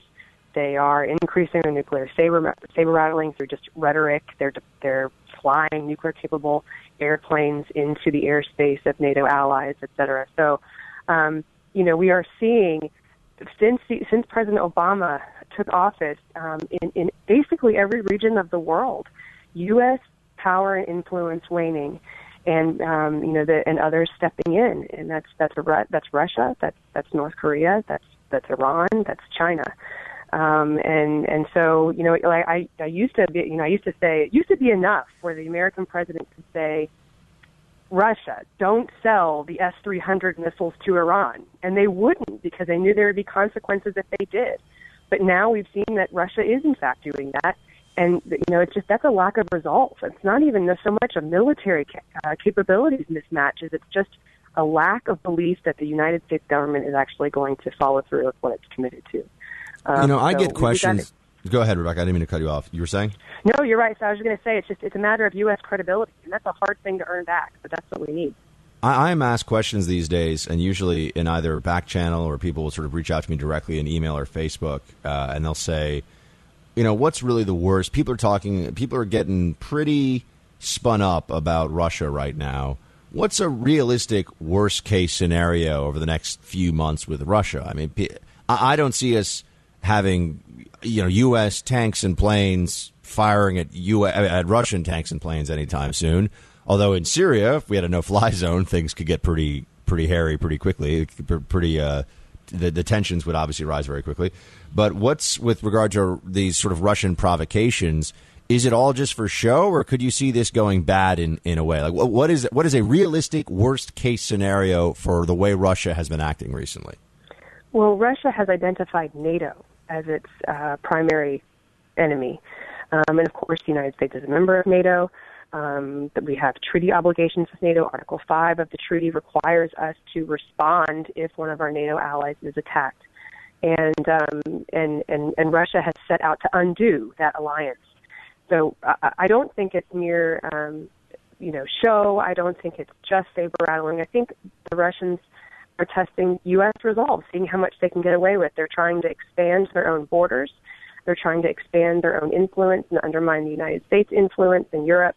Um, so, you know, worst case scenario, we could see the Russians, um, you know, do more in Ukraine. Um, they could, you know, I know that the Poles, a great ally of the United States, is very concerned um, about their own security when it comes to Russia. So I think the worst case scenario at this point is to just see Russia make a move again against a NATO ally, against the NATO alliance, and that puts the United States in a really serious predicament about, um, you know, what would we do? Article 5 of the, of the treaty requires us to respond as though we were attacked, and that, and that does put us at war with Russia. Um, So, you know, Do you know, think they could try to undermine Article 5 without actually uh, a full scale military intervention? I've started to see some sort of red cell analysis popping up here and there of, well, maybe they. Maybe they sort of they do what they've done in Ukraine. They do what they've done elsewhere. They fake some kind of uh, uh, you know from within uh, uprising, maybe Russians in Latvia, for example, and then they claim to be peacekeepers, and they they they have these sort of sly and slimy ways of inserting themselves into foreign countries. That's what they do. That's what they do. But what they're doing is they really are poking at the seams of the alliance, and and we all know what they're doing. I mean, that if you're asking me, and if I were actually advising at you know an administration, I would say, hey, that counts. That counts. That counts as as um, you know under, undermining and attacking a NATO ally. Um, but but because there's just this strong aversion to get involved, um, and this weakness that's being projected, and this reluctance, indecisiveness being projected by this administration, that's what the Russians are taking advantage of. And so they're poking in these soft spots and doing exactly um, the sorts of things that you just um, described. Uh, and, and again, so much of this, you know, a lot of people think that to to follow through on our commitments to these treaties, or to re, you know, to actually follow through on red lines that we draw in Syria, to do so would actually be to escalate situations. But that's not true. What we're seeing is, uh, you know, other countries are escalating because the United States is doing nothing. Um, and so sometimes you do have to demonstrate a show of force. You do have to demonstrate that you're serious and have some resolve in order to de-escalate the situation and actually promote peace and stability. Rebecca Heinrichs is a fellow at the Hudson Institute. She specializes in nuclear deterrence. Give her a follow on Twitter, and also she has a piece up on Real Clear Defense. Uh, and you could learn more about what she does at hudson.org. Rebecca, great to have you. Thank you for calling in. Thanks so much. Uh, phone lines are open, team, if you want to chat a little bit. Uh, my voice could certainly use a rest. 888 900 3393. I feel like I should be announcing the latest, uh, latest jazzy tunes. Hey, what's going on? Why don't you step into a warm bath of my jazz? That kind of worked, right, Ty? What do you think? No, a little bit. That's what uh, that's what Ron Swanson says before he takes the stage as Duke Silver. So. I think I'm going to be Ron Swanson for Halloween. By the way, if I go to a Halloween party, which I probably will end up getting getting uh, pulled to one at some point. I feel like Halloween that uh, the Halloween where adults dress up is a more relative is a newer thing. Like when I was a kid, my parents never dressed up for Halloween, but now everybody dresses up for Halloween. Am I crazy, or is that am I right? Right? Like now everybody gets in on that game, whereas before I feel like it was just for the kids. So yeah, I think I'd make a good Ron Swanson. I need to grow my hair out though, and I need to really work on the mustache. I'm gonna have to get a fake one. There's no way I can grow that walrus-like mustache, that G.K. Chesterton, uh, Chesterton style mustache. That uh, well, I mean, I've got two weeks, but dude, me me with a must, two weeks of of buck stash looks like uh, again a kid who's trying to buy beer at the at the local bodega and you know doesn't have ID, so trying to look old. Uh, gotta go to a break. Be right back. You're listening to the Buck Sexton Show on the Blaze Radio Network.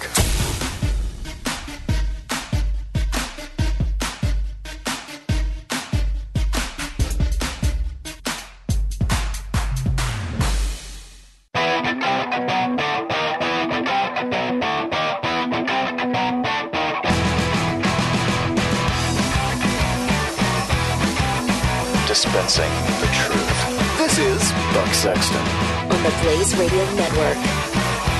Phone lines are open 888 900 3393. We're going to talk a little bit about Hillary now and also going into the next break because, you know, Hillary. Um, and I I don't want to upset anybody, but I think we might be talking about Hillary a lot for the next four years or so. Just saying. Uh, but it's, it, it ain't over until the girthful person of nondescript gender because who knows how he or she self identifies sings. Exactly. Uh, Daily Caller, Daily Caller's got something here. Hatip Blake Neff of the Daily Caller, that in the recently released uh, FBI documents, part of the this is part of the FOIA. This is not WikiLeaks stuff. It talks about how senior diplomatic security agents, senior members of DS, which is diplomatic security, who are usually, I mean, if you're part of DS, protecting the Secretary of State, who's the head of, you know, the, the State Department, and DS agents work for the State Department. That's the best assignment you could get, right? Well, not if you're talking about Secretary of State Hillary Clinton over the course of her tenure as Secretary of State. It was harder and harder to find senior agents who wanted the job. Why do you think that was, everybody? Anybody want to take a guess? Why, why would it be difficult to find senior seasoned officers to do security for Hillary Clinton to be on her detail? Oh, that's right. Because she's terrible. Because she's a nasty, uh, inconsiderate, thoughtless, vain, self involved harpy. Yeah, that's right. And that's what they say, more or less. I mean, I'm, I'm adding a little bit of a little more colorful language there, but she's not a nice person. Um, you could say, Buck, who cares? Well, you know, it's uh, this election's turned into a big mudslinging fight, and we're about to elect the most corrupt, nasty, uh, in many ways morally irredeemable politician of the of the of the last I don't know fifty years as the next president of the United States if the polls are right. Uh, I also want to talk about some updates on the Clinton email stuff, and we got a, we got a lot more, team. got so much more. I can't believe the show is closing in thirty minutes. Don't go anywhere. The Buck Sexton Show on the Blaze Radio Network.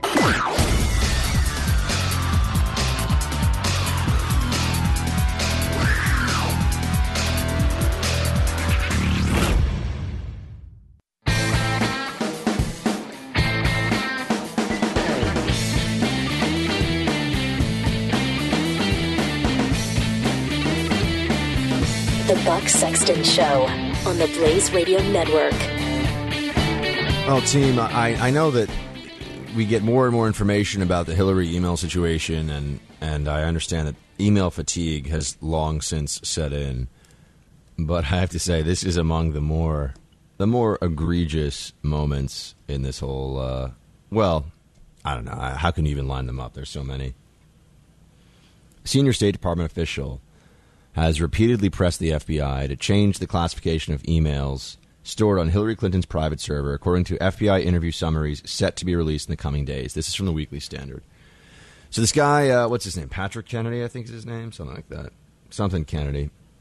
He was involved in discussions with the FBI about what level of classification the documents on Hillary's server should be you would think that if this was not an issue, why would they care, right? If if it was a secure enough server and no national security problems here, why is he lobbying for the classification classification designation to be lowered or to be completely changed such that it would be removed from public view? There are 34 of these. We'll get into these details. There are 34 summaries known as FBI 302s that are coming out because of a FOIA request um, and pressure from the House Committee on Oversight and Government Reform. So the FBI records show that a colleague pressured uh, uh, him into declassifying an email in exchange for a quid pro quo. Quote, in exchange for making the email unclassified, state would reciprocate by allowing the FBI to place more agents in countries where they are presently forbidden. Now, this request was denied, but they tried. So, assuming this is all true, believing this reporting from the Weekly Standard, to believe that all this is accurate, this is what you would have to come away with. That one branch, one executive branch government agency, was trying to bribe officials from another government branch agency to help cover up, dispose of, deny, hide impropriety in the first agency, in this case, the State Department. You got a senior State Department official telling a bunch of FBI people designated with the authority to either classify, you know, up or down some of the documents on Hillary's email server. And the State Department guy, allegedly, according to this report in the Weekly Standard, is saying, "Look, you guys hook us up on this, and we'll we'll send more of your FBI guys overseas." Now, some of you may be saying, "Well, Buck, why is that such a why is that such an inducement? What would that really do?" Ooh, let me tell you. Important side note, and this is for any of you thinking about government service who don't already work in government service. If you work for a government agency that can put people overseas, let's say you make, you know, you're a federal excuse me, guys. Let's say you make 80 grand. I think the federal average is like 85 or 90. Yeah, it's pretty good, right?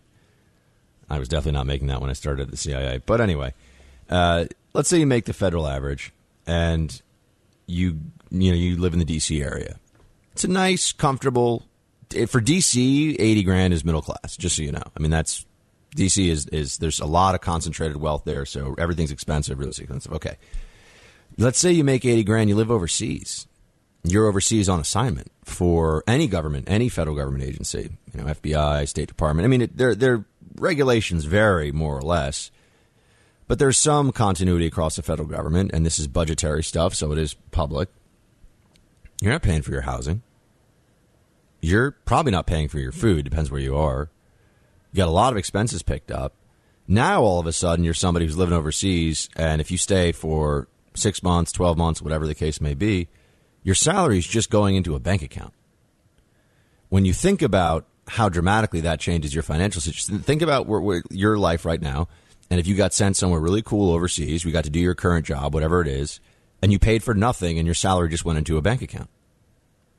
This is how federal government employees actually end up doing pretty well. If you're willing to go overseas for a couple years, if you're like a State Department Foreign Service officer, your money just goes into you, you come back and you know maybe you got a hundred grand after taxes in the bank, maybe more. If you're in a dangerous place or a place where they do hazard pay, etc., make some real make some real money. So that's important context for why a State Department person telling an FBI person, "Hey, hook us up on this, and we'll give you some more overseas slots," is really that's how they reward. That's one of the biggest rewards they can give to sort of senior officers in, in different government agencies. And look, some of these overseas spots are real cushy. All right, you know, you get everything is taken care of. I mean, I wish I could go into more detail, but see, this is when you start to go into these details, and they start to get mad at you and say, "Oh, you're not to tell people that." And it's like, right, not because it is sensitive, sensitive, like it's a national security issue, but they just don't. You know, these agencies don't like people to really know what goes on, and they want people to be embarrassed. And the moment you start to talk too much about how federal employees get their nests feathered, uh, all of a sudden the eye of Sauron is cast upon you, and you're the bad guy. You know, they'll find some way to make an example of you. Very unfortunate, but this is a commonplace thing whenever you're talking about federal agencies. Okay, so that's why this this uh, offer matters. Now he wasn't taken up on the offer, so it's not like this changed the whole course of the investigation. But it is yet again another window into the lengths that the Clinton team uh, was willing to go in order to try to prevent the public disclosure of some of this Clinton information. Here's bottom line there's no way around it. This is what they are all about. The Clintons will bribe, they will threaten, they will cajole, they will flatter, they will do whatever is necessary to get what they want. And the cronies are much the same they go out there sort of like on, on orders from the mafia don, knowing that if they get jammed up, well, they've got a powerful uh, patron to pull their feet out of the fire. And so they'll make very similar deals, uh, threats, offers, you name it.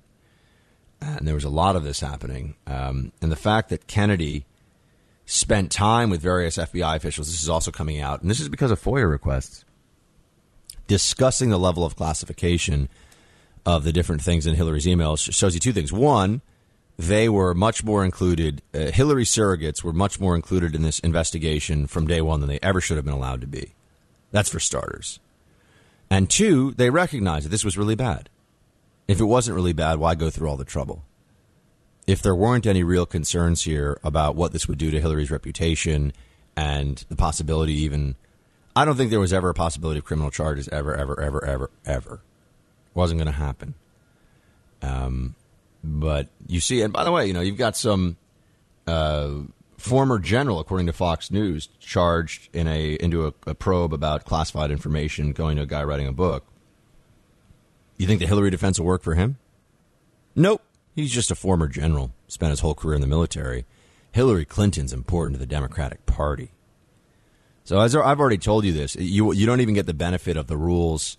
You know the the rules change, or at least there's the benefit of the doubt will now be a more broadly shared concept when it comes to information protection of classified. Not true at all.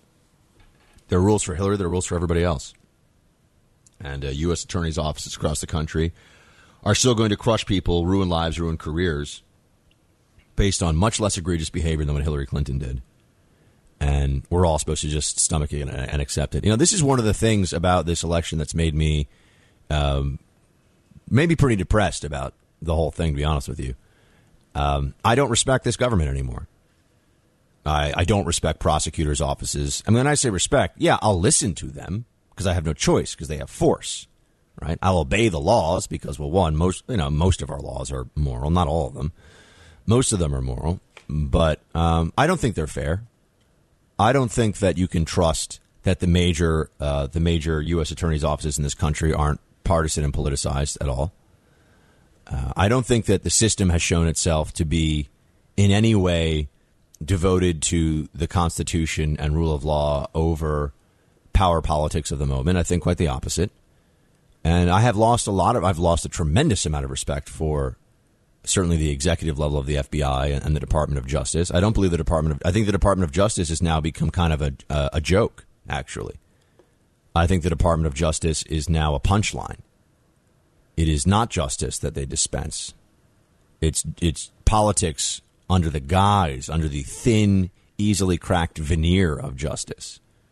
When it comes to issues that are again, I'm not talking about you know, I'm, I'm happy the FBI is still tracking down kidnappers and you know, drug kingpins and all. You know, they're still doing that, and that's great. I'm talking about on issues of political corruption, national security investigations. National security is very politicized under this administration and you know that Hillary isn't it uh, isn't it well no it's not ironic really because now I sound like Alanis Morissette when she names a bunch of things that aren't ironic they're actually just unlucky in her song. How was she ever famous, by the way?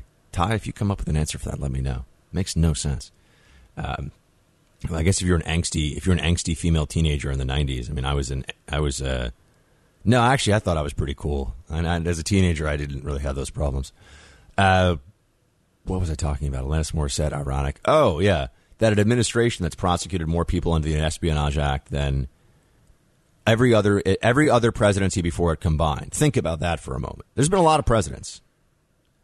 Every one of them combined, Obama has prosecuted more his DOJ has prosecuted more people for release of classified, handling of classified, misuse of classified, whatever, you name it. And now our next commander in chief, according to the polls, maybe not true, maybe Trump wins. I know, don't get mad at me. I'm just saying. This is for dramatic effect now, everybody.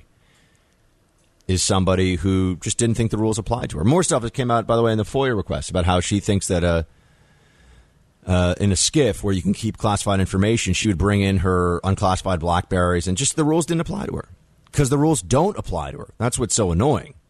It's not like, you know, well, we're going to teach her a thing or two. No, she's right. The rules don't apply to her. They should, but they don't. And, you know, I, I see this, this general. I mean, this general that's getting charged, by the way, is going to get charged for false statements.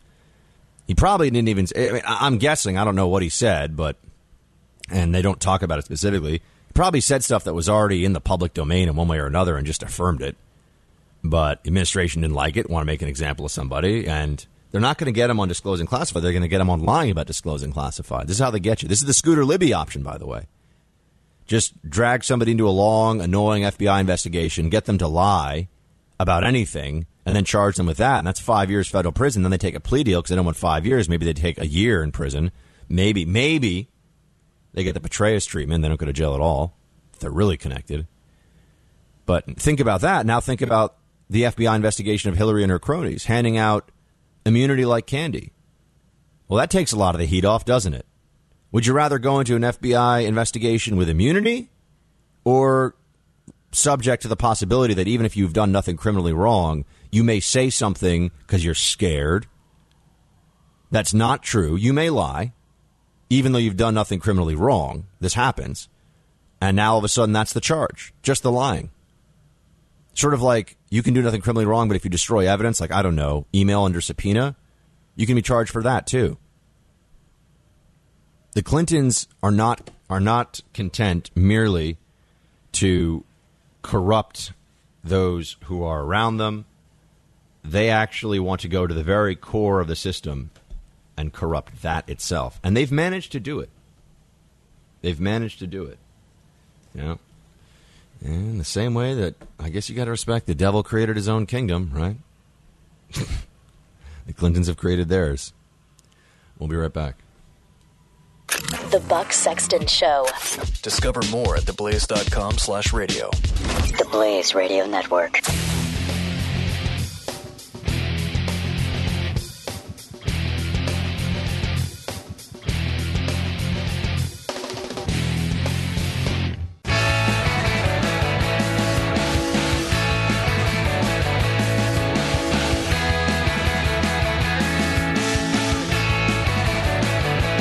Listening to the Buck Sexton Show only on the Blaze Radio Network. Let's take Keith in Anchorage. What's up, Keith?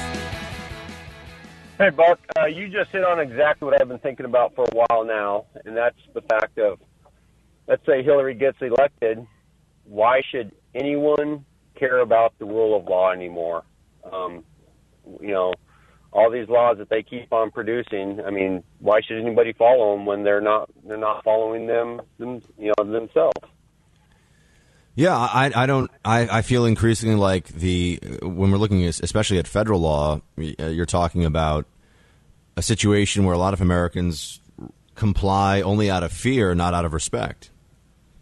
Yeah, Uh, yeah I think that's, I think that's right. where we People are. afraid. I mean, I, I certainly feel that way. I've, I've always felt that way about the tax code. I don't comply with the tax code because I think it's fair or it's right, or I comply because I don't want to go to prison. So that's it. yeah, it. you don't you don't want to get taxed by the IRS. exactly, and and I, you know, I, I, but that means that I have a deep seated animosity towards both the IRS and the federal government. And I used to work for the federal well- government, so I know that's weird, but it's true. Yeah, and one it's even changed now to the point where no, no longer the fear. Now there's going to be well, um, you know what's you know what they tell us to do, and you know that's people just aren't going to go. I don't think people are going to go with it anymore. You know, people are going to stand up and start saying, "Hey, you guys won't follow your own laws. Why should we follow laws?" Yeah, well, we'll see. supposed to be You need a lot of you need a lot of people to to a lot of people to break the law in unison in order for the law to sort of be overridden. We should probably talk about uh, uh, nullification at another point. It's a very interesting topic. I it- it's it's starts to sort of get into more of an ethics and morality discussion than a law discussion very quickly. But uh, hey, Yeah. Keith uh, from Ala- from Alaska, my man, always good to talk to you. Shields high, bro. We're at the end of the show. I appreciate you calling. Um, all right, so please download today's show. By the way, even if you're listening live, uh, maybe you missed a part of it, or maybe you just want to hear some of this back, or even better, let's say you have a friend who's really annoyed about this election, but just wants to know what's going on in the world and wants a new radio host to listen to or new podcast to hear. You should be like, oh, there's this guy, Buck Sexton. He does weird voices and is like really nice most of the time. You should check him out and stuff. That's a pitch you could use. Until tomorrow, everybody. Shields high. You're listening to Buck Sexton on the Blaze Radio Network.